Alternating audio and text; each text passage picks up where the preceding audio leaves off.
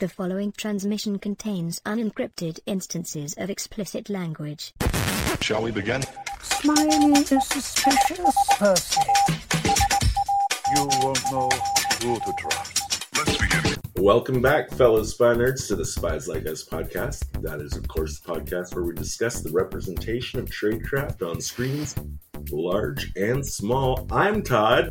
And I'm Fred. Hi, nerds. I'm Fred. Yes. Uh, what are we talking about tonight, Fred? Uh, 007, um, a little different this time. He's kind of gone rogue, and it's called License to Kill. Yeah, uh, Timothy Dalton joint. So this will be our fourth Bond that we've discussed on the podcast, if, if I haven't lost count. Uh, this this one in particular is a 1989 film, uh, contemporary fiction in the 007 universe.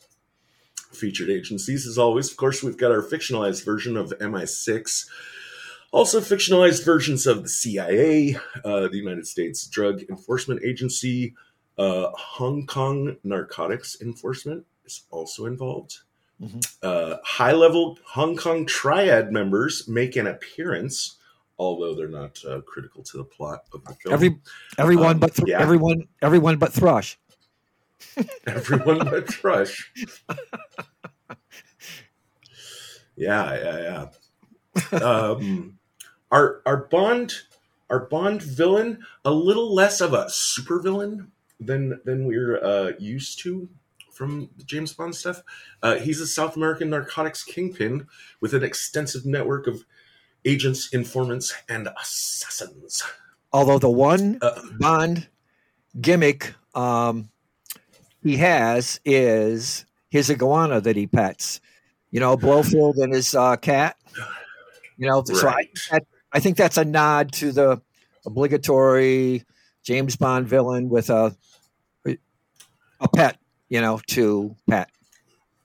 they wanted to yeah they, they wanted to do something like the but the villain usually it's a physical it's a physical defect of some kind and Yeah. here i think it would probably be unkind to imagine that they're supposed to be suggesting that his acne scars are a physical deformity we wouldn't want to think uh, that but he was cast because of them because they were specifically um i mean that was a, a big reason he was cast they were specifically trying to uh, uh, give us a feel of Manuel Noriega.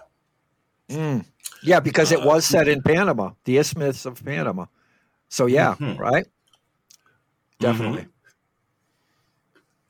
So, 1989, we're talking about uh, pretty much the height of uh, the Reagan and, and Bush uh, war on drugs era, where uh, you know drug dealers were our, our villains of choice. Uh, it was it was always always in the news, starting to hit in popular culture. Um, Carlos Rivas, the head of the Colombo- Colombian Medellin cartel, uh, was arrested in 1987. Um, so that had just happened, and uh, we uh, don't find out the nationality of our villain, who is played, I think, very nicely by Robert Davi. We're going to talk a little bit about him. Um, but uh, th- that's what he's supposed to represent is probably the head of the Medellin. The Medellin we talked about uh, in Sicario. Uh, that is the uh, that is the the very famous Pablo Escobar. Yeah. That is the like the proto cartel. Um, that's that's the one that all the future cartels uh, were modeled on. Uh, it is now defunct, um, uh, but uh, very much influential um, influential and pioneering in the systematic use of uh, of brutal assassinations uh, to enforce compliance. Yeah, and I think Um, that's another big difference in this. Rather than fictionalized um, villain organizations like Spectre or Thrush, you have, as you say, the Medellin cartel and the Contras are mentioned, which is a real life bunch of counter revolutionaries from Nicaragua that the CIA supported. Um, so, in that way, this kind of leans more toward modern day history uh, as far as villains go, not so much Spectre or Thrush and some other fictionalized take over the world um, organization. Right. Definitely, definitely not living in a volcano. This guy. Um, and and no, no no plans to like nuke nuke the entire world's population and flee to the moon. Yeah. Um. So how did you how, how did that land how did that land with you? It's a much more grounded villain. Hmm Actually, let me ask this too. Let me ask this too. What's your history with this film? Had you seen it before we I don't remember. I don't remember if I did or not, but I, it was worth a uh, a see again about it. And uh, like I say, the novelty of it being uh, gone rogue, right? And it wasn't Mhm. sanctioned by M, so I just get the feeling that he's making it up on his own, right? Kind of going through that. right? I also got shade. There's definitely shades of Thunderball throughout the whole movie with the underwater uh, skin diving, scuba diving, and uh, fighting underwater, uh, mini submarines, uh, spear guns, uh, air hoses ripped out of the enemies, uh, sabotage of the ship of the boat. So there's a lot of Thunderball influence in this. I don't know if you've ever seen also- Thunderball. I haven't seen Thunderball, but there's also a lot of underwater stuff in the Roger Moore film that we covered, which was The Spy Who Loved Me, if I'm not mistaken. No, no, that's no, there's From Russia with Love. I don't remember which Roger Moore we did, but it was the one that had the submarine car. Okay. I have not seen a whole lot of uh, James Bond films myself. I hadn't seen this one before. I saw them I had al- growing up. Growing up as a kid, we watched them. I remember they were rated M, right before, which is kind of like the equivalent of PG thirteen now. And the Bond movies Oh, were rated? M. Yeah, yeah. And I thought I Hmm. was a big deal when I could get into those. You know, when I was a kid. Okay. Yeah. But uh, I think it's it's just one of those things. It's, it's kind of always said because this guy, this guy Timothy Dalton, he only gets two two bites at the apple, Mhm. um, and so he's one of the lesser known Bonds. But it's always been one of those things where, like, you'll always hear people say, like, you know, the Timothy Dalton movies actually kind of some of the were some of the better ones um, in people's opinion, even though he's not considered to be like the best James Bond himself.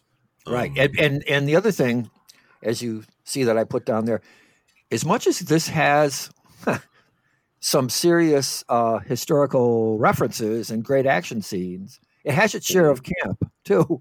It really does. Like that uh, Oh. bar fight, you know, that's going on where she's wielding the swordfish as a weapon, yes, and the stri- stripper keeps dancing during the whole fight and the whole Wayne Newton thing is is pure camp, you know, where he's going along and he's not putting up too much of a fight and saying "bless you," and Bond water skiing behind the seaplane. There's enough camp in there that uh, it keeps it light.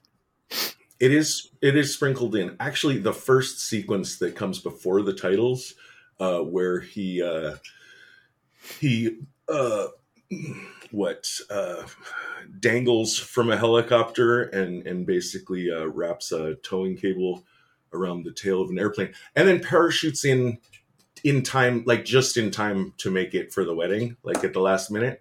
Get me to the Um, church on time.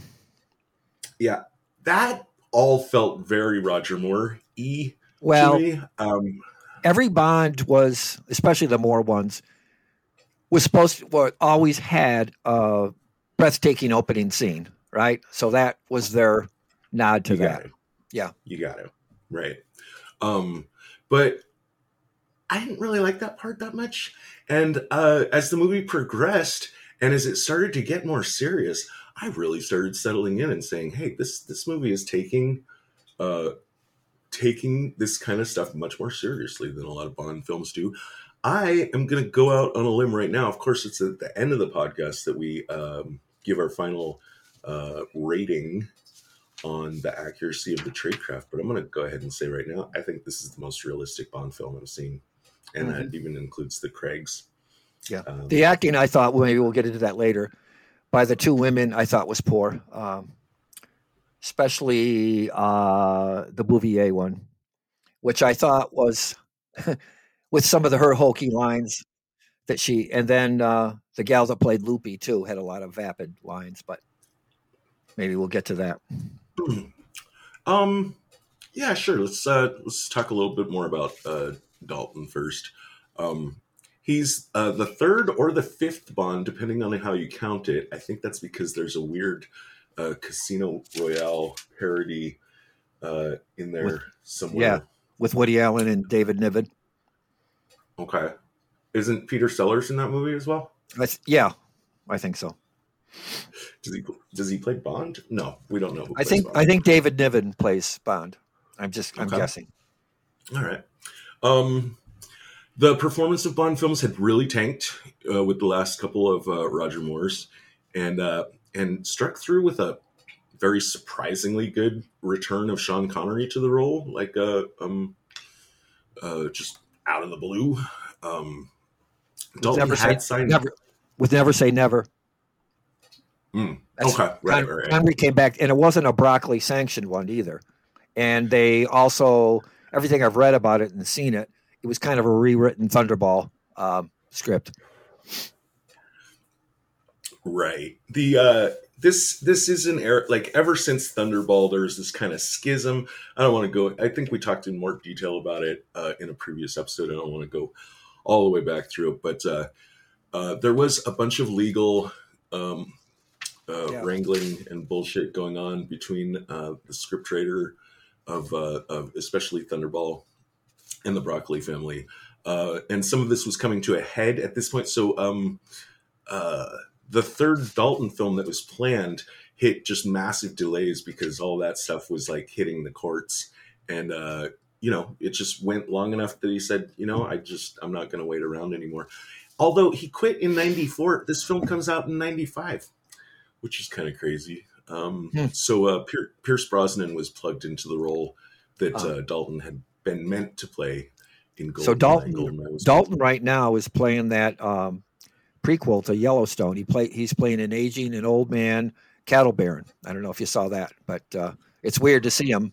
He's an old man now, and uh, he's playing in the the prequel. You know how there's a couple prequels to Yellowstone. Oh yeah, there's a whole Yeah, so he- Yellowstone Yellow, So Yellowstone so- expanded universe they're making. Yeah. he's in that with with Helen Mirren and uh, Oh, and Harrison. Harrison Ford. Yeah, Yeah. Oh, cool, cool, cool. Um, uh, I don't know how much. Um, why did I write, write this? I don't know. I don't know what how much I want to hang the success of a Bond film on the principal actor necessarily, but it does seem like a lot. Like like the if the Bond is not good, like the movie is not good. Um, I think you really have to to know this character well. Um, oh, that's that's why. It's because I was um going to mention uh, John Glenn, but first of all, just did you like Timothy Dalton in this? sure, sure. I thought he was fine, but then again, getting back to it's great. yeah, George Lazenby though. Here's an example. Okay, I don't George Lazenby on Her Majesty's Secret Service. I don't think he was known as being a great Bond, but that movie is critically acclaimed as one of the best. The movie itself, and I don't think it's so much that he was great, but the story was good. And if you read the critics' reviews, that's you know a critically acclaimed one on Her Majesty's Right. Secret Service. And it's also when Bond gets married to Diana Rigg, and she gets killed which is they make a reference to in this one, um, this license to kill one. When Felix's wife says something about you being the next to be married, you know, there's that awkward. Yeah. yes, yes. Um, yeah, I liked I, I liked him. I liked him great. Um, and the Lazenby one that'll be when we circle around and do another James Bond film. We'll Yeah. finish out our set with Lazenby, and we'll have covered all of them. Yeah. uh, except for that one. I don't think we're ever going to do that one, that Woody Allen one. oh Um, yeah, uh, yeah. I wouldn't. That's that was just pure comedy. The director of this film is John Glenn. This is the final of a five in a row uh, directing James Bond, which is the most James Bond films uh, directed by the same person. And um, even before he started directing, he'd been involved as editor or second director, second unit director uh, on many of the Bond films, dating all the way back to Ding Ding Ding, the Lazenby one, uh, Her Majesty's Secret Service. Um, I like this film a lot. and uh, considering that this is five in a row from John Glenn, so he is at the peak of his experience of of directing James Bond films, and I think it shows. Um, Yeah. well well directed film. Um, You'd think you'd think it would have taken another director to take this different approach about a rogue Bond, but you know what I'm saying. But it was him Oh, who was, yeah. you know what I'm saying. right, and then fucking Tom Cruise goes rogue in like every single Mission Impossible movie. now. Yeah, yeah, I'm, get- yeah. I'm getting kind of tired of it. Actually, I mean, I love the Mission Impossible movies, but I'm getting tired of him Yeah. constantly uh, uh, Going getting rogue. disavowed. But yeah, yeah, yeah. Um, Robert Davi, I did not know this. Apparently, he's a really great singer. Uh, he does like Frank Sinatra kind of uh, style crooning. Is he the- crooning? Yeah, is he the bad guy? The villain, yeah, Yeah, yeah, Um, yeah. He's played it. He's played a lot of bad guys in movies. Yeah. He uh, weirdly shows up in a surprisingly large amount of films that I've personally loved, or at least remember well from my youth. Uh, he's in uh, City Heat with um, Burt Reynolds and Clint Eastwood. Uh, he's in The Goonies. Uh, raw Deal. Raw Deal. Uh, he's one of the agents in Die Hard, uh, Johnson and Johnson. Do you remember those guys? Yep. Um, and uh, has a really, really hilariously sleazy role in uh, Showgirls uh, with a line that I will not repeat right now, but it is one of the most hilariously disgusting, sleazy things you've, I think, that has ever been said on screen. um, in uh, preparation for this, Robert Davi researched the Colombian drug car- cartels, how to do a Colombian accent. Okay, so there's his nationality; it's Colombian, and uh, is uh, was a method actor who would stay in character offset. Um, while they were while uh, I guess sometime after this movie came out, uh, he was on vacation in South America, and he was uh, taken he was approached and picked up by some cartel members uh, who took them to took him to see uh, an actual uh, South American drug lord who just wanted to uh, tell Robert Davi how much he liked uh, his portrayal in this movie. So uh, yeah, it's a weird, weird kind of fan base uh, to have. Um, Yeah, So let's yeah, talk- that's that's similar to some real life mafia people who have sought out De Niro from The Godfather and Goodfellas, you know, and liked the way they were portrayed. And I've seen shows where they've talked about how much was real, how much was authentic, that kind of thing. So that's kind of reminds me of that kind of thing. yeah must must happen all the time um now you all right so let's go ahead now is your time to talk about Carey Lowell's that's uh, uh agent bouvier of the dea um was there a particular line that you uh Yep. Let me find it. okay all right Look, pal, I was an army pilot and I've flown the toughest hellholes in South America, and I will not have you I will not have you lecture me on professionalism. And then I thought maybe a lecture on acting though. She got she settled into it a little bit more after that, but I just thought she was overacting and uh, not that great, you know, especially with that line. Yeah, you know that I think that's I mean that's just a tough line to even put in her mouth. I'm sorry, but she's just she just seems to be too pretty to uh uh to have been a, a combat Mm-hmm. Yeah. pilot. Uh I hope Right, I'm not, that's- I hope yeah. I'm not being offensive by saying that. But Mhm. it just it just felt I it pinged me. I felt it was uh just kind of an unnatural thing. So did you agree with that? Sure, yeah, I'll agree with you. Yeah, yeah, yeah. Okay. I mean, it it struck me as well. I just I didn't really remember it uh, uh, uh, to to bring it up, but now that you mention it, um, yeah, you're right. Uh, but I I kind of liked her in the movie. She's very cute. Can I say that? Um, Yeah. Apparently, at this point, um, you know, she's coming off of uh, primarily a modeling career. Um, but uh, The other thing- The other funny thing about it is her name Bouvier was Jackie Kennedy's maiden name as well as Marge Simpson's. So I'm wondering if that was an in joke because then they give her the name Ken- Miss Kennedy after that. That had to be an in joke. That makes And- sense. That makes sense. And that's something a baby boomer like me would know and not so much you. right. Right? Yes, yes, you are correct. Um, I feel like I feel like for a Bond girl, again, I haven't seen a whole bunch of the films, but I thought she got to she was handed a lot more to do, uh, and felt more like a real person overall in this film than most Bond girls. I kind of appreciated that. There's the one scene in the on the boat uh, where she strips down to uh, a nightie uh, for no reason that I could tell. Not that I'm complaining though. Um, Yeah. Well, she stripped uh, onto a one piece bathing suit too when when they were going to go underwater. Was that something different, or is that was that the one you were thinking of?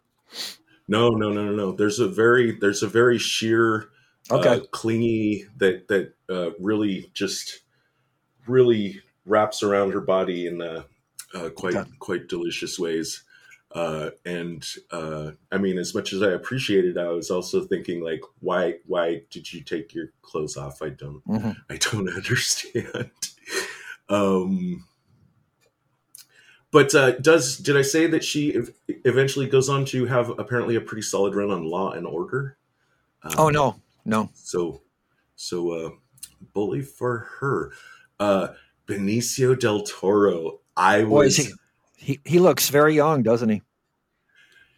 I got so excited when he showed up on screen. I had I've never the first movie I ever saw him in was uh, Fear and Loathing in Las Vegas, um, where you know, and he put on like a huge amount of weight for that, and blah blah.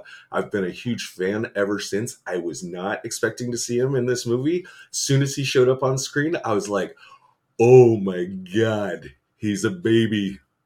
He's a very he's a very sexy bad boy. Well, probably his biggest role was Che.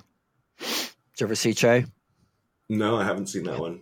Oh my God, he plays Che, and boy, talk about a lookalike. It's a Mm. huge two-parter. It's a two-part movie. It's so long, but uh, yeah, it's pretty good. And talk about a, a facsimile. You know, when you think of Mm. you know the famous poster of Che that's up on all the you know college room posters. Yeah, yeah. You know, with the beret. That's about Mm-hmm. as close of likeness as you could ever have. Okay. He is 21 years old in this film, uh, by far the youngest uh, Bond heavy ever to hit the screen. I had this weird thought I wanted to throw out. Like, I wonder how much of a break in tradition it would be to have him in modern day play a Bond villain. He would be such a good fucking Bond villain. Well, did you see him in Sicario? Of course. Yeah, I mean that should tell you right there. I mean that was a virtual villain, even though he Yeah. was, you know. So yeah, that would have told you right there how he does have the goods. Hmm Yeah, yeah, yeah. He's the right, like he's the right age and gravitas right now. Yeah, I just think, hmm, I think he'd be like my number one pick to see as a as a Bond villain, or very very high up in, in my list. Um, Wayne Newton, uh, big fan of the Bond franchise, sent a letter and said, "Hey, can I just get a cameo?" And they said, "Sure, Wayne Newton. We'll even give you a speaking part." yeah. And that was Um, Pier, that was Pier Camp too. Yes, yes. You know, with a with a bless with a bless you, you know, in the seduction scene where he doesn't put put up too much of a fight with her as she takes the key, and then she snatches the bag at on her way out when the place is blowing up, and he says "bless you" again. I wonder if even if they maybe wrote that role into the movie for him. just for him to have some fun with. Right, because that's it. He does look so good, like uh, doing his televangelist. You know, like please, ladies and gentlemen. Oh, thank you so much. We've gotten, uh, we've hit our target of two million dollars. Although that has been uh, using cult leaders as a front. Uncle Uh-huh. has used that several times for as a, like a front for uh, thrush.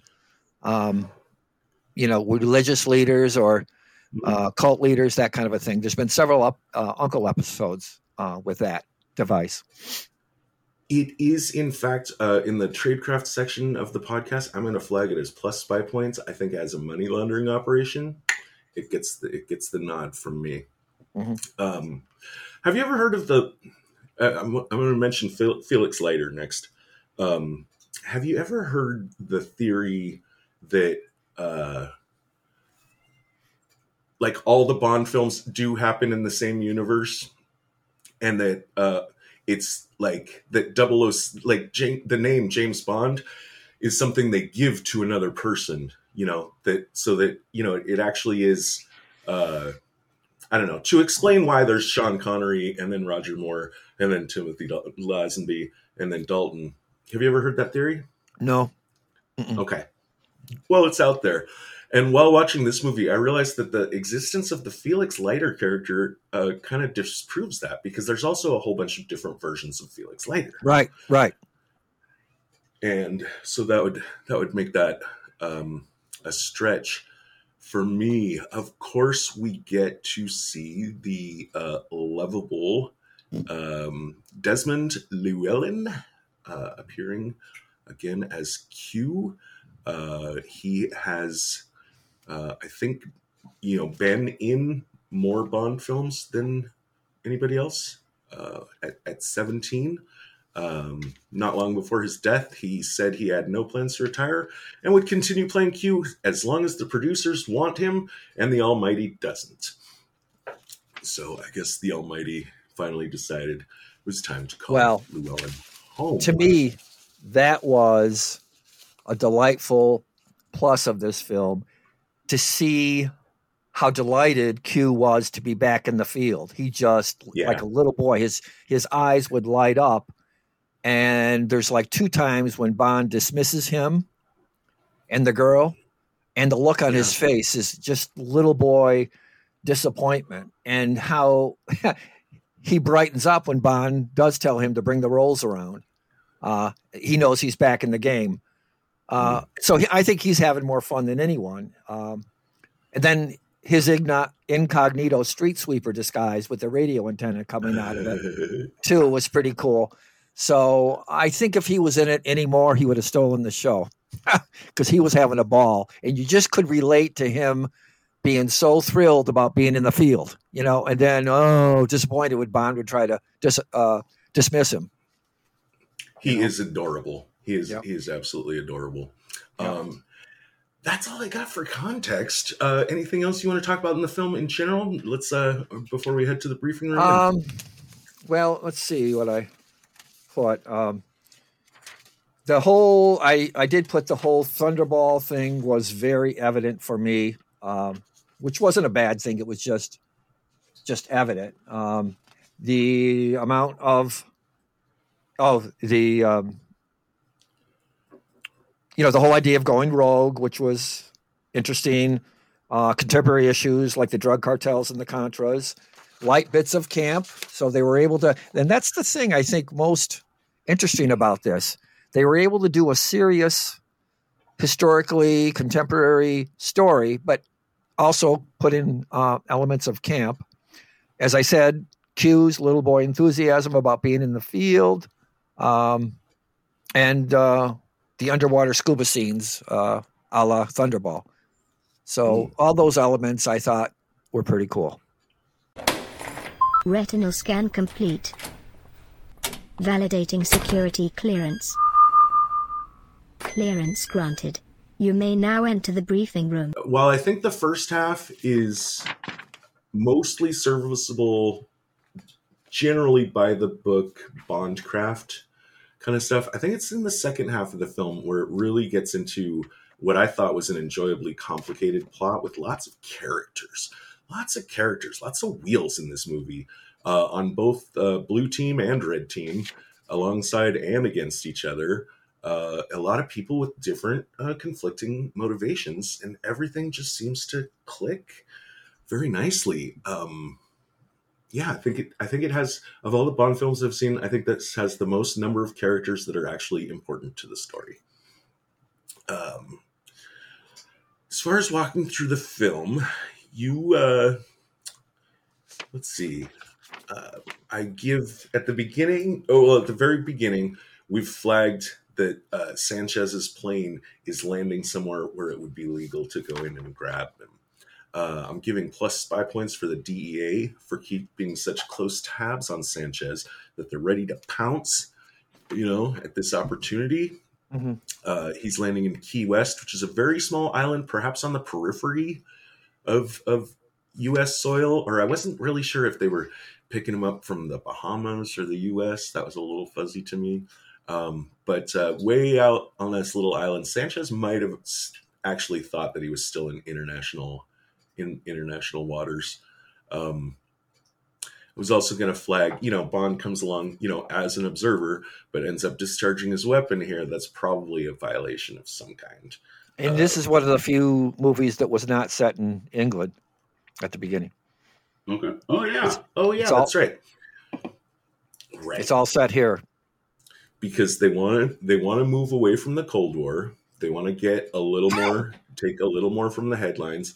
So they're moving it over to the U.S. and so that's why they've had they've decided that the Leiter character, uh, who is usually CIA, uh, has transferred to the DEA and is working on the Sanchez case uh, in South America, so that we could, uh, Yeah. you know, And I remember him as I over there.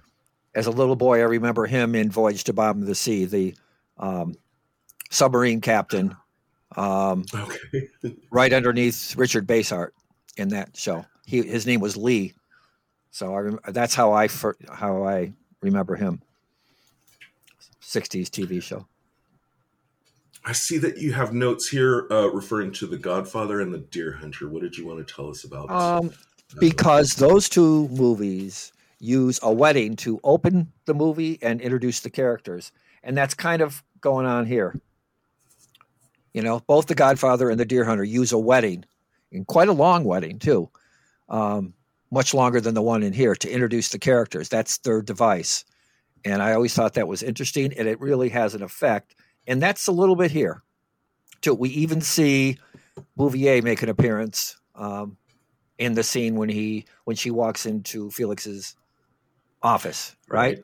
Right. And we get the Mhm. we get the foreshadowing too of the lighter, um, right of the cigarette lighter, yes. right? Yes. You know, we know the old, you know, at the beginning of a movie, if a camera lights on or has or uh, hovers Well, on a, an object, right, for a certain amount of it's Che- time, it's, going to show up. Cigar- It's Chekhov's right. cigarette lighter, Yeah. right? Yeah, right. It's where, yeah. So you know it's going to turn up later, usually in a climactic scene. And this does. Okay. hmm Yes, that's true. Um, what about this focusing on Hawkins? Who's who's? Hawkins? Your next note is something about uh, the camera focusing on Hawkins, and I'm not even sure I know wh- who, Oh, which character he- that is. All right. Remember when uh, Sanchez and is floating the bribery thing? Hawkins is the African American agent, and the camera goes on him, and he makes a funny face, and it's throwing us a curve because it's. I think it's making us think that he's going to take the bait, but it's not. It's the other guy who gets so indignant and yelling and screaming who takes the bribe. So Yeah. I just noticed that when he floats the idea of the bribe, uh, Hawkins, the African American agent, makes a little face like, hmm. and I just think the camera's throwing us a curve there. Um, speaking of the two million, um, just one of my one of my little proclivities. I always like to find out what the actual weight of uh, of a certain amount of money would be in a film because films love to underestimate how much money actually weighs. Uh, two million in twenties would weigh ding ding ding two hundred twenty pounds. So uh, you know yeah, and they do make a mention that it's that it's heavy, but he does kind of throw it around uh, a little more easily than I think he should be able to throw around. Two hundred twenty pounds. Um, to yeah. Uh, also, like Killifer, after the betrayal, and they've gotten Sanchez safely to Krest's business in Key West. Um, even after Sanchez has fled, Killifer is still there. And I was thinking, like, what is Killifer's plan here? Like, um, by disappearing yeah, go ahead. Just to lay low, I thought. Sure. Wouldn't it be smarter to have just like get the two million, but also like keep your job and just like deny that you had anything to do with it? Um, I don't know because maybe they didn't kill the driver. I guess I guess they'd still need some kind of story of like what happened in the cab of the truck. But um, it just brings me to the idea that okay, two million dollars, it that is worth like about twice that today. That's four million dollars. Um, is that really enough to take this huge of a risk and also like throw your entire life away Yeah. and have to go on the Yeah. run for the rest of your life? Yeah, yeah, I agree. I don't think so. No. I don't think so. I think you need more than that. I mean, you know, who knows if he likes his career or whatever, but you know, his family, his any friends he has, it's, it's just Mhm. a lot. The whole nothing personal, just business has been so overused, but I believe it originated from The Godfather, and so many movies have used it since. Tell tell Michael Uh, it was nothing personal. Tessio says says to Tom Hagen, played by Robert Duvall, tell Michael it was nothing personal, just business. As they take him Oh. off to, to kill him. Right, right, right. But also the um what a terrible waste when when the guy's eaten by the shark. Sharky says, uh, "What a terrible waste of money." Yeah. Um, And that's a little disingenuous because when you say nothing personal and you kill a man's wife, that's more that's beyond personal, right? You're, yeah, you're right. There's there's no business purpose. So it's almost that, like really. yeah, it's almost like when a cop after a cop gives you a ticket, they say have a nice day. You know? Right, right, right.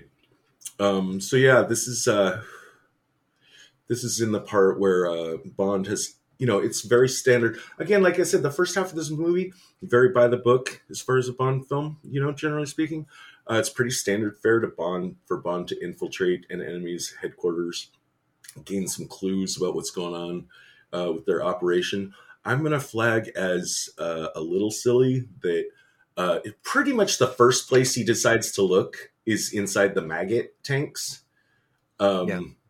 And and finds the cocaine there. Like I don't know, I just don't think that would have been my first. Uh, That's probably their way of just speeding the no, already overly long movie up. Oh yeah, oh yeah. Did you think it was over long? Did you? Did you? Well, you said it was two and a half hours, right? It's two hours and ten, which I I I do think is a long movie. Yeah. Um. So maybe that was part of it, you know, part of the speeding up. Yeah. Sure. Hey. Yes, Kitty. Shh. You could, hey, what? You could be Blofeld. Put that cat in your lap and start petting him. You should see. Actually, I can pick. I can pick him up and he not now because he would freak out with the monitor and everything. But I can pick him up and cradle him in my in my arms, and he's just as Yeah. happy as a And clam. we we wouldn't see your handicap either right. because you're from the waist up. Now, uh, let's see. Bond is in trouble here. Oh yeah, because Bond is still he's making plans with Sharky. He's uh, he's gone kind of AWOL because uh, he gets hauled up in front of of uh, M, who has made the trip all the way here to Key West personally. Maybe he didn't need to do that. Um, maybe he did. Um, but here, M is demanding that Bond be on a plane this afternoon. Apparently, he's needed in in Istanbul and um, Bond resigns in protest. And when he's asked to surrender his firearm, he uh, he instead flees, uh, which you know could have got him killed, could have could have not uh, gone well. I'm giving this minus spy points. Uh, for one thing, the guy just said get on a plane this afternoon. You could have just walked out of here and then just not gotten on the plane. Right, without it being so dramatic exit. Right.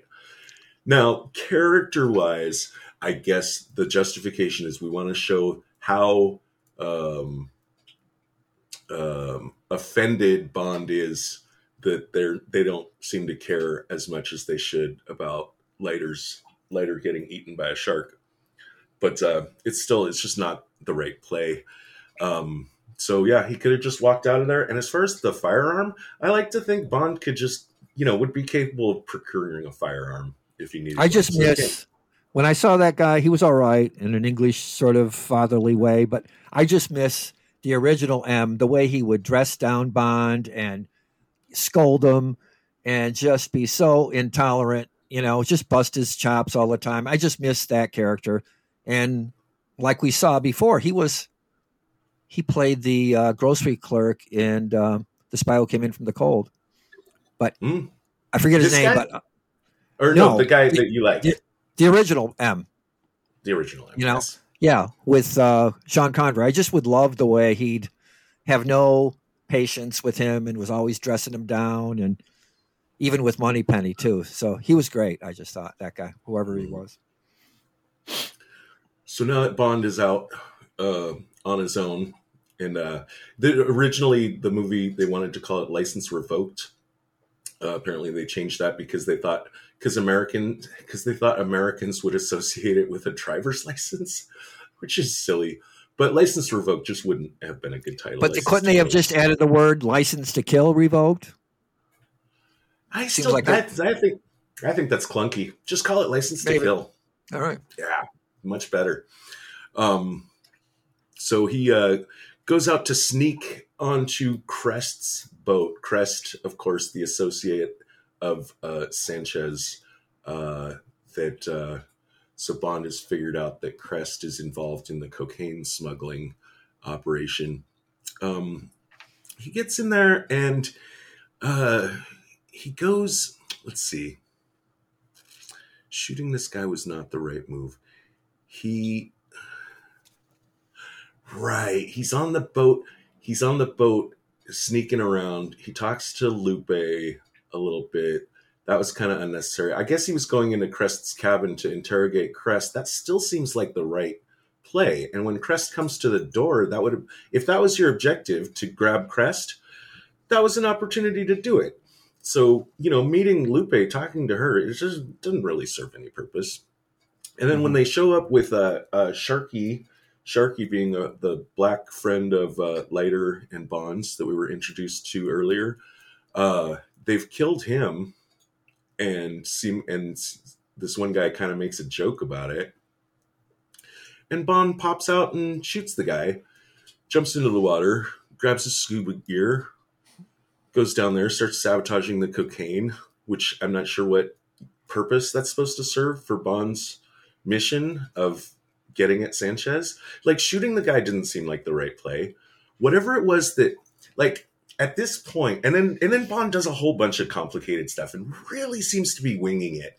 I just wanted to flag that in that like I don't we don't know what his plan was uh when he got on the boat in the first place, but it certainly wasn't this.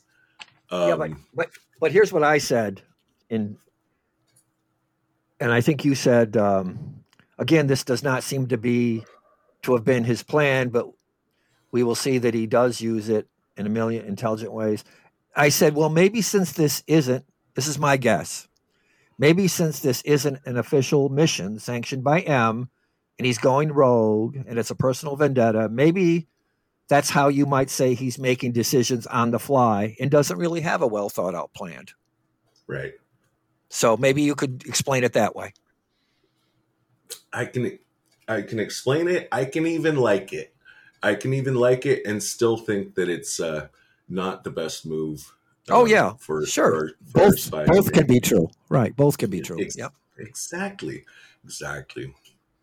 Um, but uh, one thing I will say, all right, he, so he ends up uh, absconding with five million dollars of Sanchez's money, and uh, for the rest of the movie, we will see that he actually does leverage and use that five million dollars uh, in intelligent ways that do advance the plot. Yeah, but what I Um, but see what throws me a little bit is I thought that money was lost at sea during the whole taking over of the spy plane. Remember, it's floating around the cockpit, and he's like, Okay, wait. Whipping it away. this- so unless over- it's another five million, I thought that five million was lost at sea during that whole uh, commandeering of the of the seaplane. Well, I think there's there's just millions all over the place. Uh, Okay. you know, five million All right. dollars. what's the line in the recruit? That's a that's probably just a rounding error in in the cost of whatever Sanchez uses to cut his cocaine. Well, with. I yeah, and I know he skimmed off some in the hotel room um, for the uh, the bus the bulb bell hop or whatever. So it mm-hmm. wasn't completely five million, but then he, you know, shows up with all the money at the casino. But like I say, I just remember that money floating around the cockpit of the plane, and I I thought a lot of it was lost at sea, but who knows? Maybe there was enough after that. It just seemed like that five million went went a long ways, and then he sticks it in that depressurizing thing, right? Yes, yes, yes. That's that's that's one of the ways he gets multiple uses out of the money. Yeah, um, which is Yeah. which which is which is cool. Um, now, Krest uh, again to to this plan. So whatever his plan was, Krest was his only lead that we that we know of. Uh, it still is his only lead.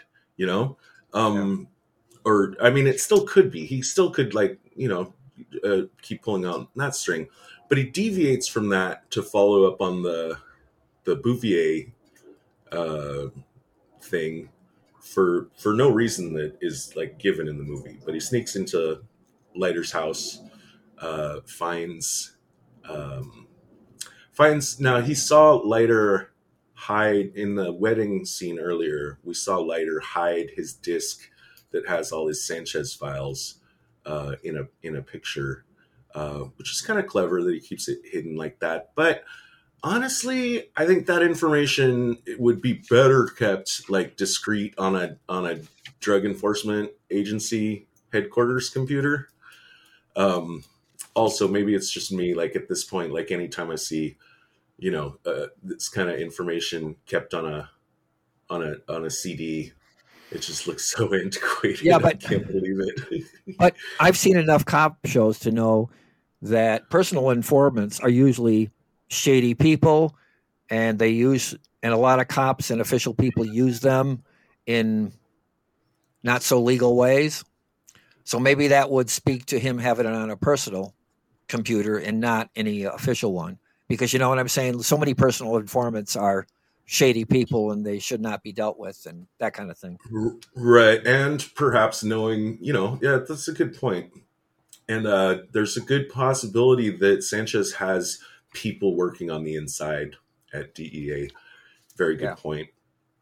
Um, but uh, also, you know, Sanchez's goons raided Leiter's house, and uh, uh, Bond makes the assumption that they've seen these files, uh, which he doesn't actually have any evidence of. And Right. if if they had seen the files, he'll tell Bouvier later that that they know about her, which doesn't add up because to do that they would have had to have found the disc. If they found the disc, they certainly wouldn't have put it back.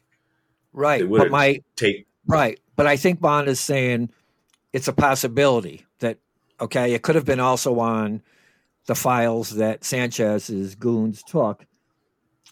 And so for him to say that, it's not only a cautionary tale for her, but leverage for Bond over her, too. Right. Yes. So exactly. Even if it's not true, which it probably isn't, it still Mhm. could be a smart thing for him to say. Exactly. Um, but also, I think the goons like they should have trashed Leiter's computer. Like whether they find anything on it or not, just like put a bullet in the hard drive. Um, just erase that that you know possible even if they don't know if there's he has any good information on there you know kill the guy kill his you know kill his files too. Um so yeah uh and of course i'm i'm gonna have to say this every time we do a james bond film. It's very much of the bond brand but also just entirely stupid that everyone is using their real names during intelligence ops. Um Yeah. And then, as you point out, they change. Why did they change? Like Bouvier goes to Kennedy, right?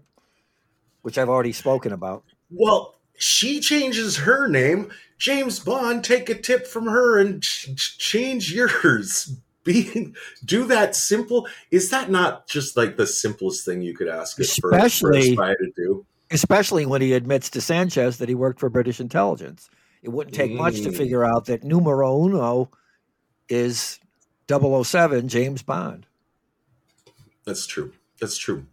Um, what I think happened is in the very first movie, Sean Connery delivered that line, Bond, James Bond, so well that it became so ingrained with people that you just it just hung this dead horse of a stupid tradecraft thing around this entire series neck that they've just never had the guts to escape from. Well, Um, if you, my point, fine, but if you're going to do it, do it right. He sound it just he when he sat at that casino, and uh, it just sounded lame. And even with the shaken not stirred, but then she she makes it worse when she goes up to get the cocktail at the bar, and she botches the line with her poor acting as she places the order at the bar, and then she goes with hand motions, shaken not stirred, right? But it looks like she's making an obscene gesture when she shakes her hand like that. But again, maybe chalk it oh, up to she, more. she, yeah, is it, is yeah, it like she this? Does, yeah, Okay. she does that. You know, so maybe it's campy on purpose. I don't know. Sometimes bad acting could be on purpose, but sh I think she blows that line um, when she goes up to the bar to to order it. I think maybe I was too uh, uh, in love with her, just being so cute, um, to to be critical on this stuff. Um, so let's see.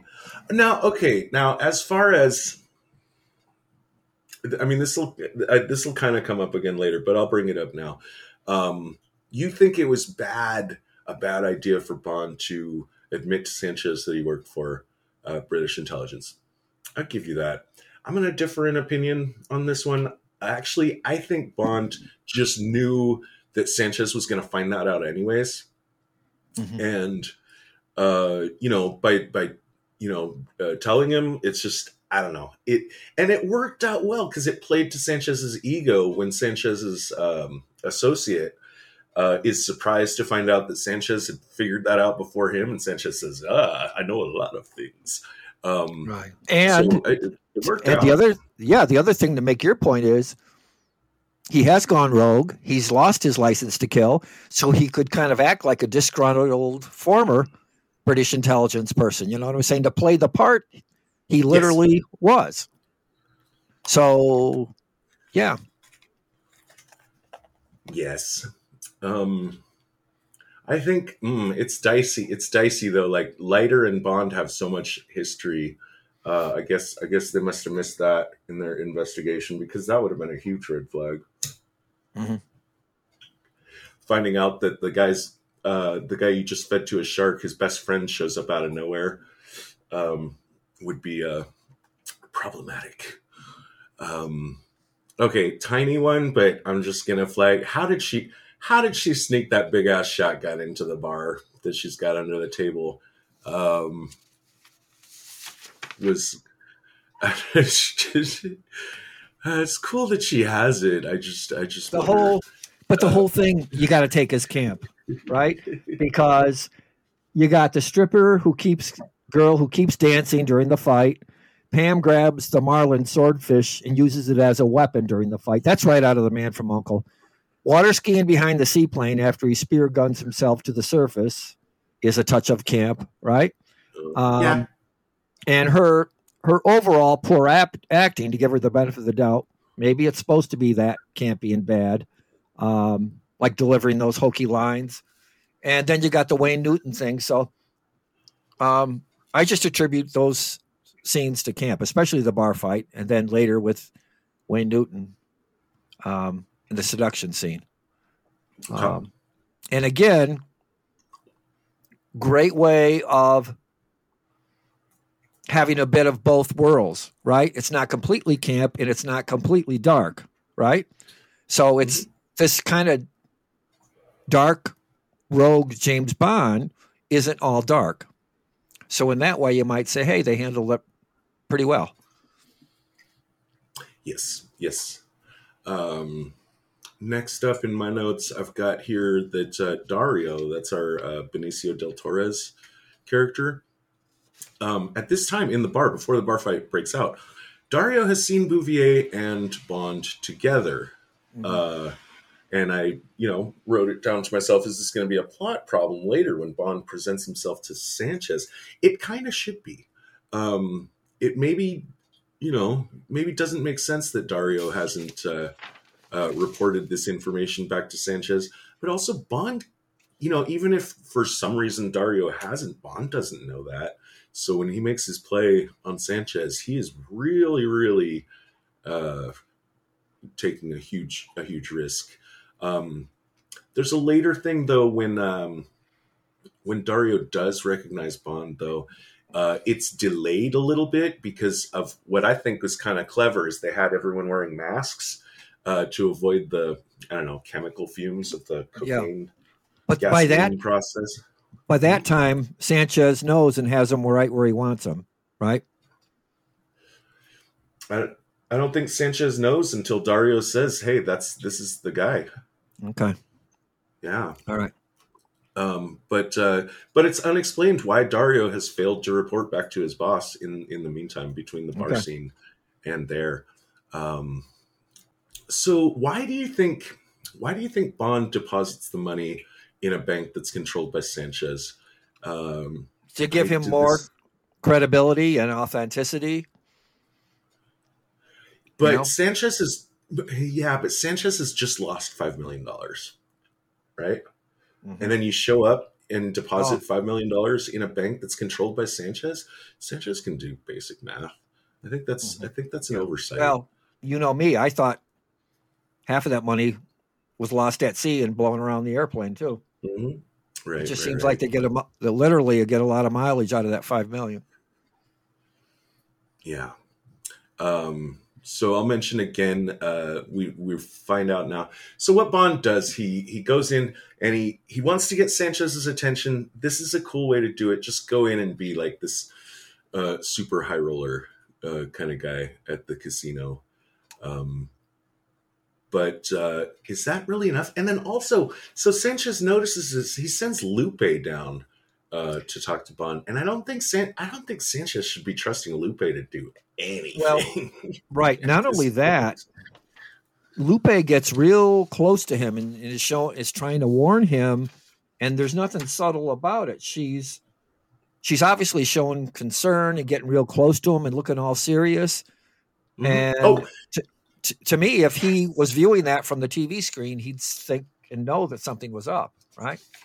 I think so, hundred percent. Um, Sanchez is uh, busy arranging his summit with the triads, um, the triad bosses that he wants to do uh, business with. He's got a very complicated money laundering scene scheme involving a phony meditation retreat.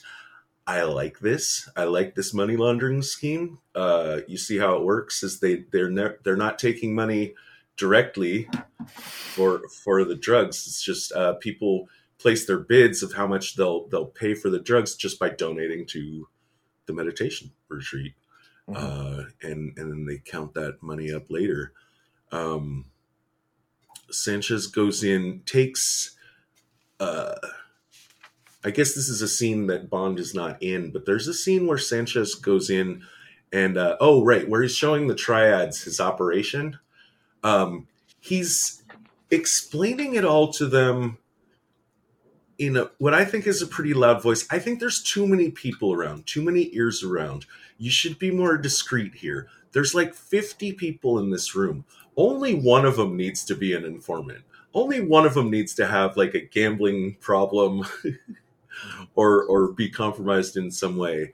Um, even I mean, you know, okay, it's a Bond film. The the villain's got a villain. You know, he's got to do his thing. But uh, absolutely, you know, your real cartel heads, guys, they're the kind of guys that don't even say anything to their closest associates. They have middlemen, re- buffers. even then, even then, they do it in a way where they imply what they want, you know, Right. even to their closest associates. They, Right. they never say anything that could be repeated in a court of law uh, that would make them look guilty. And Sanchez is just breaking that rule like like crazy. He's handling a lot of things personally that he doesn't need to. Now, I get it. When his girlfriend Lupe was sleeping with that other guy, definitely that maybe is the kind of like Yeah. I'm gonna Well, that what was uh his accountant there, the young kid, uh, Mhm. did handle some of that, but probably should have handled more of it, right? What was his name? The I young, didn't. I, I don't have his name, but I know the guy you're talking about, yeah, the accountant guy. yeah. He Um, should have, and he did have. and He was uh, escorting the triad guys around for a while, but Mhm. he, but you're right. Sanchez should have shown, should not have shown up in that way. Um, you know what it reminded me too of is, uh, did you ever see the Mickey Rourke movie Year of the Dragon? no, It's great. He plays a cop and he's dealing with the Chinese triads in an American city. I want to say San Francisco. I don't know, maybe New York, but it's good. It's like in the '80s, Year of the Dragon, but they're it's the Chinese triads he's dealing with. yeah, Very good. Those, Yep. those guys are always al- always fun villains uh, in my book. Yeah, so Bond gets his meeting with Sanchez. Um, Sanchez is not going to talk to him about much until uh, you know he takes his passport and says, uh, "We'll get back to you after uh, you know we've we've checked you out." That's kind of smart. I really love the fact that Bond uses this opportunity to take note of potential sniper situations Yeah. uh, on Sanchez's office. Um, I'm not sure. I'm not sure that you can identify bulletproof glass just by looking at it, but I guess Bond can. yeah. It would also be a pretty safe um, assumption. So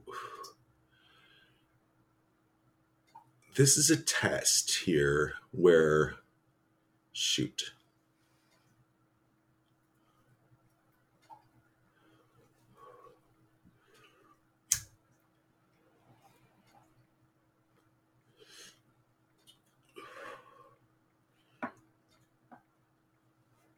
Bond claims that he's there looking for work uh, while while he's uh, casing the joint. Sanchez's interest is piqued, um, but he warns Bond. He says, "Hey, nobody saw you come in here. Nobody needs to see you walk out." Now that is a test, I think, because Mhm. uh, Bond in this case could easily say, you know, like I mean, his life is being threatened. Uh, sometimes this is where the character will pull a bluff. They'll say, "Well, actually, this this entire building, there's the platoon of United States Marines surrounding the building right now. So, you know, back off." But by admitting that he has no support team, that makes him look more defenseless, which is very high risk, very high risk uh, thing to do. But I think that's it's it's the right play. Adds to the authenticity of his situation Yes. too. And that's desperation. right. Mhm. Bond then uh, he sneaks he sneaks into the hotel disguised as a waiter. Uh, that's unusual for a Bond film. I don't usually see Bond going into disguise. Um, there was a really neat little bit. I don't know if you remember in I think it's Casino Royale where he pretends to be a valet, uh, the Daniel Craig one. Um, But yeah, so that's cool. I like I like to see Bond uh, being a little bit more of a spy than just a you know sexy quippy tuxedo dude. Um, so yeah, I think this is pretty good Bond stuff uh, compared to a lot of the movies I've seen so far. The plastic explosives have been implanted uh, to take care of the bulletproof glass. Bond takes up his sniper position across the street. Um, now Sanchez is again meeting with people, talking about stuff he probably shouldn't be talking about, uh, you know, directly. Um, one of the guys in the meeting is Quang, and Quang is insisting that uh, You see the before lab. we give you yes, before we give you all this money, we want to see the operation, and this is kind of cool because who better than a potential investor uh, as a cover identity uh, would be would have a legitimate interest, you know, a legitimate uh, reason to say like, "Hey, I'm not going to make this deal unless you show me the details of your operation." Details of the operation, of course, being incredibly valuable intelligence. Um, Right. to nail him. Now. San- Sanchez is smart enough to notice that and raise it as a concern. Say we're going to have to keep an eye on this Quang guy. Uh, he's correct to do so because Quang is in fact Hong Kong narcotics enforcement. Um, And how many times have we seen that too? I've seen that in other detective movies where um, a cop will stumble on something where there's already the feds or somebody is already infiltrating them and risks blowing the whole thing. That's kind of a Yes. standard fare with cop movies. hmm Yeah, Quang is concerned that Bond's assassination attempt on Sanchez is going to uh, blow his operation. I don't know about that. I mean, a dead Sanchez is like kind of a good outcome if you're trying to take down his operation. Of course, there's always going to be someone else. But Um, Sanchez probably, or I mean, Quang probably wants the evidence that's in the lab too, not just a dead Sanchez, right? Yeah, yeah. To, if he wants to take down the whole operation, Yeah, exactly. yeah. exactly. So, um, so Quang nabs Bond. He interrupts the assassination attempt.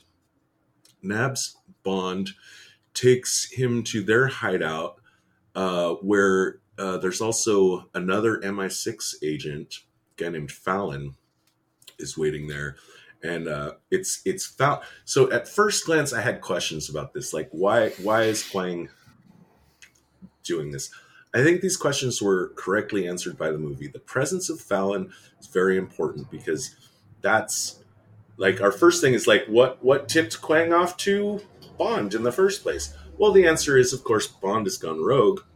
MI6 is trying to find him. Uh, Fallon decided that Quang would be a good guy to uh, uh, to bring in uh, on him. Fallon's job is, of course, just to bring Bond back to uh, Yeah. England. And this is just, you know, and Fallon's appearance in this movie is extremely brief. I mean, he's dead within like five minutes of, of him being introduced, but uh, it was just an important little detail that connected some tissue together that I think like a lot of Bond films just don't go to the trouble to do. And I appreciated it in this one. Um, it's another case where Sanchez has no business having this high of a profile in an operation when they come And in that- and, and On the raid, right? yeah. Yeah. Mhm. Um, we're not even given the information of why uh, Quang grabbing Bond, uh, you know, gave him away to Sanchez, and and now suddenly they know everything about about Quang. But we do know that Sanchez was uh, looking into had directed his uh, underlings to look into Quang, so maybe they've just you know have at this point caught up. Um, all of this now story wise the way the plot is put together all of this is just like kind of an elaborate way for the script writers to get bond delivered to sanchez in a way that sanchez feels like maybe this guy is trustworthy because when he finds bond you know the, the guy's tied up they were about to inject him with some stuff you know like he's clearly like the enemy of my enemy Yep. um so that's helpful. Uh, applause to the scriptwriters because that's what they want to do. They want to get this situation of where Bond is uh, pretending to be an ally of Sanchez, and again, that is something that James Bond like almost never fucking does. You know, which is usually what you do in a spy movie is you infiltrate the operation. And he didn't he didn't have to tie himself up because he was tied up because of the Quang thing, right? Mm, So yeah. he didn't even have to uh, do that, which made it even all the more authentic for Sanchez to see. hmm So now Sanchez is like, okay, so what's up, buddy? What now? Uh, you know, we've done your banker background check or whatever. Um, why why were you there? And oh, and by the way, importantly, uh, Lupe had an opportunity to let Bond know that Krest is on his way. That's important because Krest has seen Bond and could identify him to Sanchez. So this is like the coolest part. What Bond says is that it's a very elaborate fabrication, um, but it plays on Sanchez's paranoia and Plant seeds of doubt. Plant Yes, seeds of yes. doubt. Right. You know you have enemies. uh, Quang uh, was an elite mercenary unit they hired to kill you. They're the ones that tried to kill you. Um, and they thought that I would be a threat because of uh, his old loyalties. I don't know. That's I got that from the wiki. I'm not sure if I can hang a hat on that. Um, but Bond does say, you know, they seemed well informed enough about you that it would suggest that you might have a leak in in your operation, um, which is all really really good shit. Uh, he has come out of this kind of smelling like a rose. He just tried to assassinate Sanchez, but now he's made it look like he was trying to prevent that assassination, uh, which is masterful. Bond is playing off of the fact that nobody else is alive to question his story, except Krest, who is uh, coming in. But so Bond needs to throw Krest under the bus before Krest can show up and identify Bond. So he's also accomplishing that, and uh, and even better, he doesn't he doesn't finger Krest directly. He just gives like the right amount of little bits of information that lets Sanchez come to the conclusion and, on his own. And what that reminded me of was the spy who came in from the cold. That hmm, same mm, yes. kind of psychology that Smiley and Control used, even without Richard Burton knowing about it. Um, in the spy who came in from the cold, where they're supporting the East German they want removed, so the guy they do have can remain with no suspicions on him. And mm-hmm. that's done a very so that's the first thing they thought of when you made that point. Right? Right. Yeah. So it's it's really good. I think this I think just this part is going to make my top best tradecraft of the film. And as we'll see later, Bond takes an opportunity to get out there, plant the money on Krest's boat, making it so also eliminating Krest as a threat to Bond and further cementing his uh, you know the the notion of his potential usefulness and trustworthiness uh, towards Sanchez. Mm-hmm. Um, so that's that's that's good. That's good. Uh, Bond is doing Bond is playing Sanchez exactly correctly here. He knows the guy has enemies. He knows knows the guy's paranoid. He knows that he values loyalty. Uh, he knows that he wants to feel clever and like he's ahead of the game. Bond is doing everything exactly right here. Um, so, and he even uses it as he's going down the uh, going down the uh, conveyor belt to the shredder, right? That saves that? his ass. Remember, he's oh, being okay. down to the shredder, and he, he even cast out there to save his ass. Yeah. Mm-hmm. yeah, yeah, yeah. You know, he gets him to stop the the conveyor belt there. What exact information did he give there? Do we remember? He just he said, "What about Heller and how can you trust Heller and who was the other one?" Oh, Heller. Yeah, I think it, I think it was Heller. So this is this is kind of interesting to me. Um, so yeah, there's a lot of wheels within wheels. You know, we have all these different characters and Heller and Krest and yeah. Dario. Like usually Bond movies, they just have a supervillain and just maybe one henchman. Like this has got so many fucking characters. Um Bond, when he was looking in the window, he saw this is what I want to talk about next, though. This one, this one I think is just like eh. Um he saw Bouvier meeting with Heller.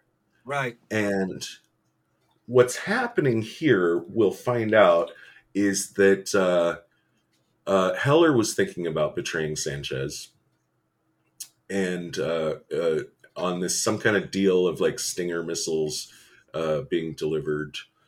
Uh, for some reasons, I don't know. It it didn't it didn't seem important. It didn't go anywhere. It gave us a reason to distrust Bouvier, which to me didn't mean anything or affect the plot in any way except to give Bond a chance, a reason to like jump into her bed and fucking, yeah. you know, grab her gun from her little thigh holster and interrogate her. Um, so I didn't like that bit, but everything else, everything else was cool. but the you know so the idea is like now that the assassination attempt has happened like heller's scared off and he's like he's like not going to make his play on sanchez felt like a loose thread felt like something that maybe was supposed to be more important in the script. Uh, it just didn't get Mhm. didn't get played off. Um bond's play to uh implicate Krest works. Brilliant uh, just just fine I like that Bond is then bold enough to to double down on this bet, and you know when Sanchez is like, "It looks like you were right about Krest," and Bond is like, "Yeah, but I don't think that guy was working alone. Do you?" That's kind of cool. Like, just keep it going. keep this guy spinning around in his little paranoid hamster wheel. Mhm. Um, the uh, the Lupe uh, I haven't had that much to say about her. Uh, I mentioned that you know it's, there's no reason for Sanchez to trust her. She doesn't. She doesn't even really need to be in this movie, dude. Like she's kind of useless. No. And then her saying "I love James so much." Where the fuck is that coming from? That is out of nowhere. These two have no connection at all. All right. They, they, they, yeah, they have no bond. Um, Bouvier as well. She's like, you know, totally fallen head over heels. It's funny though, like, okay, so I'm listening to uh, my favorite podcast is one called Blank Check, and they did all the Roger Moore movies recently.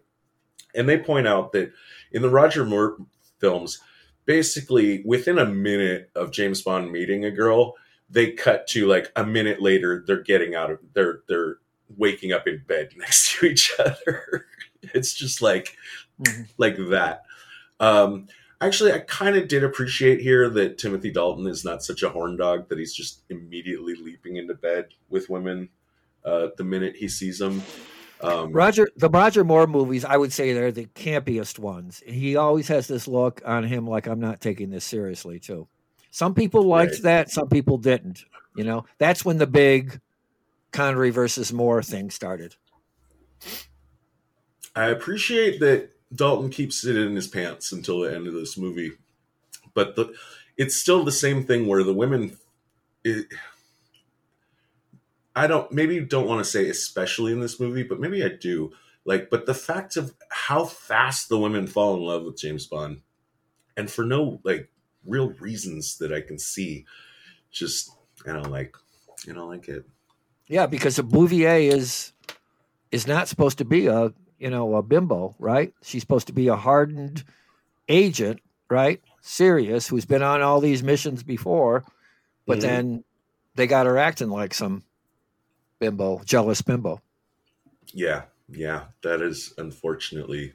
I think uh, you know if the if the shoes fit, uh, but um, but he's not sleazy. He's not sleazy. I don't think he made a single inappropriate comment uh, to or about a woman uh, in this film, which is refreshing. Which is Mhm. refreshing because I don't. I that shit that Sean Connery shit does not uh, wear well with time, at least not uh, for my generation. No. Um, and then, yeah, then uh, you know San- Sanchez does take Bond to the the meditation retreat operation where they're, uh, you know, the whole smuggling thing here is they've figured out a way to mix the cocaine with gasoline.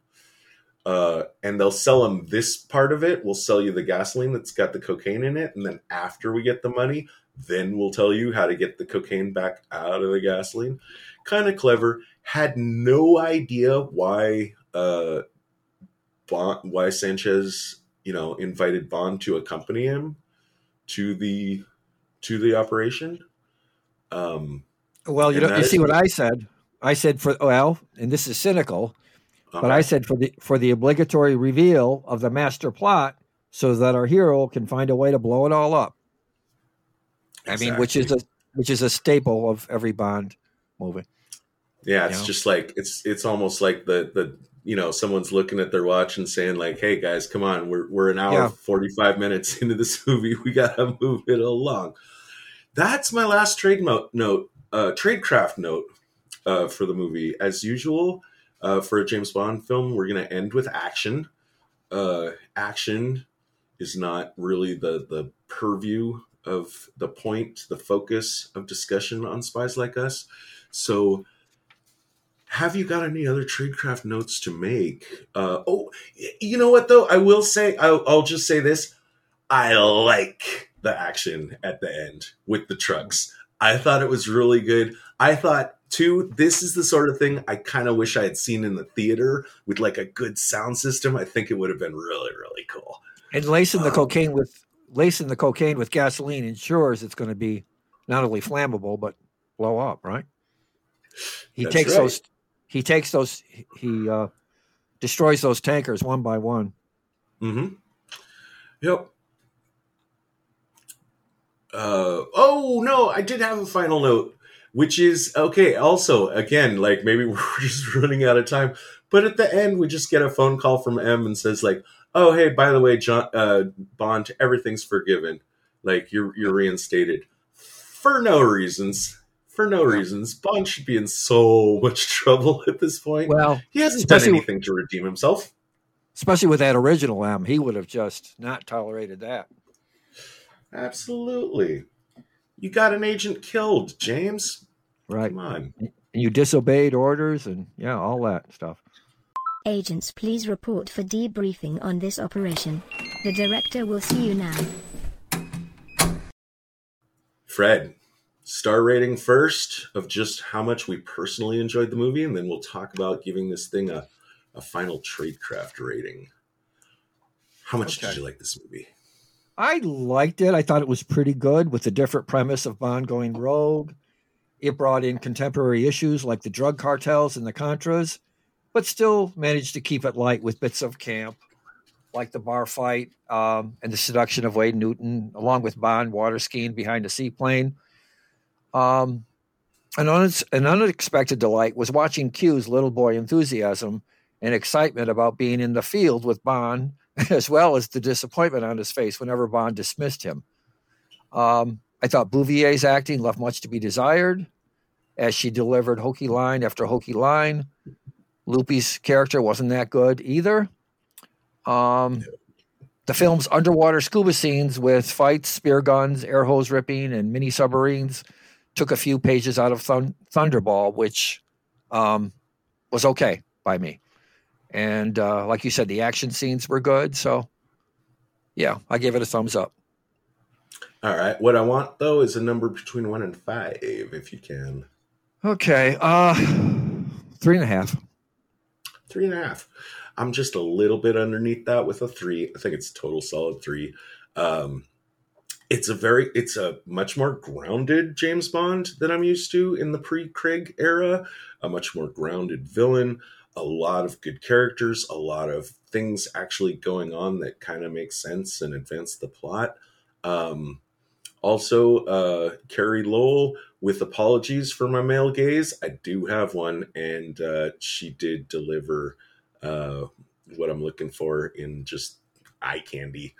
Um, and the final action scene was pretty damn good. Uh, yeah, solid three for me, right down the middle. Um, tradecraft wise, we're going to talk about our top three best and worst. Uh, Fred, you've gotten better about keeping it down to three. I could have got more because because like you said, like you said, this one was loaded with tradecraft. Right? It was. It was for a Bond film. A little bit of grading on a curve there for Yeah. a Bond film. It's not Tinker Tailor Soldier Spy over here. No, Um, but uh, of the worst tradecraft I saw, Sanchez trusting Lupe to go talk to Bond, just really huge red flag to me. Like, what the fuck is going on? My number two worst is the way, the manner in which Bond tried uh, resigned when you know he just just could have walked away, just not got on the plane. It was like right there in front of him. Um, and my number one worst, I just that whole sequence where he raids Krest's boat and just doesn't seem to have any kind of plan of of what to do didn't didn't work for me. What about you? What did what were your uh, worst tradecraft notes? Okay. Number three, Bond telling Sanchez that he used to be a British agent. Number two, Bond and Pam using their real names at first. And number one, Sanchez dealing, I stole this from you. Sanchez dealing directly and personally with the triad heads rather than having middlemen to insulate himself for security and legal reasons. That probably should have been on my list too. Yeah, yeah, you're right on that. Uh, over on my best uh, tradecraft, um, the donation project as as money laundering, I thought is pretty innovative, and I think it it works. Yeah. Yeah. it works as far as I can tell. Um, the using the plastic explosives to defeat the bulletproof glass, uh, I thought was clever. But my number one, easily, and it's complicated, and I don't want to go back and explain it all together. But the big lie that Bond tells Sanchez at the point in the movie where he tells him is so perfect, it accomplishes so many objectives Creates Uh, the seeds of doubt. and it's just exactly the kind of thing that I don't expect to see when I settled down for a James Bond film. What did you think were the best tradecraft Well, moments? And that was shades of Spy Who Came In from the Cold, how they subtly created those seeds of doubt with the East German. That was exactly beyond subtle. Yeah. All right. Number three, Bond sneaks to the roof of the hotel and uses a grappling line to rappel down, planting explosives in the window of Sanchez's office in adjoining conference room. I know you like that too. Um, That's on my list. Number two, Q's tradecraft of designing the camera gun with the optical palm readout that ensures only Bond can fire it pays off when the Ninja Bond is fighting and tries to use it on him. And number one, um, the way Bond plants seeds of doubt with Sanchez about the loyalty of his men like Krest and Heller, along with getting Sanchez to believe that he is trying to prevent an assassination attempt on him rather than his real intent. Yeah, the big lie. The big lie. It was really good. I was Yeah. like I was like sitting up and taking note. Like, is this wait a second, is this a James Bond movie I'm watching? What up? What's Yeah. happening here? Multi layered, Um, right? Yeah, yeah, yeah. So um yeah, so uh park bench rating, geez, I didn't I didn't preload this one. So I'm gonna have to go and look at uh some I think I'm just gonna compare now park bench rating, that's again another one to five. This has nothing to do with how much we like the movie. This is just how accurate do we think this is of of representing what real spies do in the actual real world of intelligence. It's a Bond film, so it's probably going to land pretty low, but I want to compare it to just some of the previous Bond films, which I think. Um, let me see. Let me sort sort this. Should have done this before, of course. Um, I think Russia with Love, from Russia with Love, the Sean Connery 1963 film, uh, is our high watermark for Bond films. Uh, might not that might not be including the Daniel Craig films, which I think also rate kind of high. Um, that that one we gave a two point five. Um, I think it's worth at least that, but I think I might not want to go all the way to a three because I think that maybe just gives James Bond as a concept a little too much legitimacy. Um, so Plus, the I'm- great the great irony is, it's not a typical James Bond because it's not a sanctioned mission. It's uh, revenge, going rogue kind of a thing. That's that's right, and that's also like kind of bullshit, right? Right. Although, ironically, they get in a lot of multi-layered, as we said, realistic contemporary things in that rogue mission too. So it's kind of mm-hmm. complicated to classify this and compare it to the typical Bond because it's not a typical Bond. But in some ways, that makes it better too. So yeah, I think it's a two point five with honors, okay, with All right. with honors and and appreciation for a for a good try at at making Bond a little bit more realistic. okay. All right, Yep. cool. Protocol 9 initiated. This podcast will self destruct in 20 seconds. The preceding transmission sampled the songs Ice Cold by Audionautix, Enter the Party by Kevin MacLeod, and sound effects from freesound.org. Attributions and links are found at spieslikeus.net. Editing by Todd Hostetler.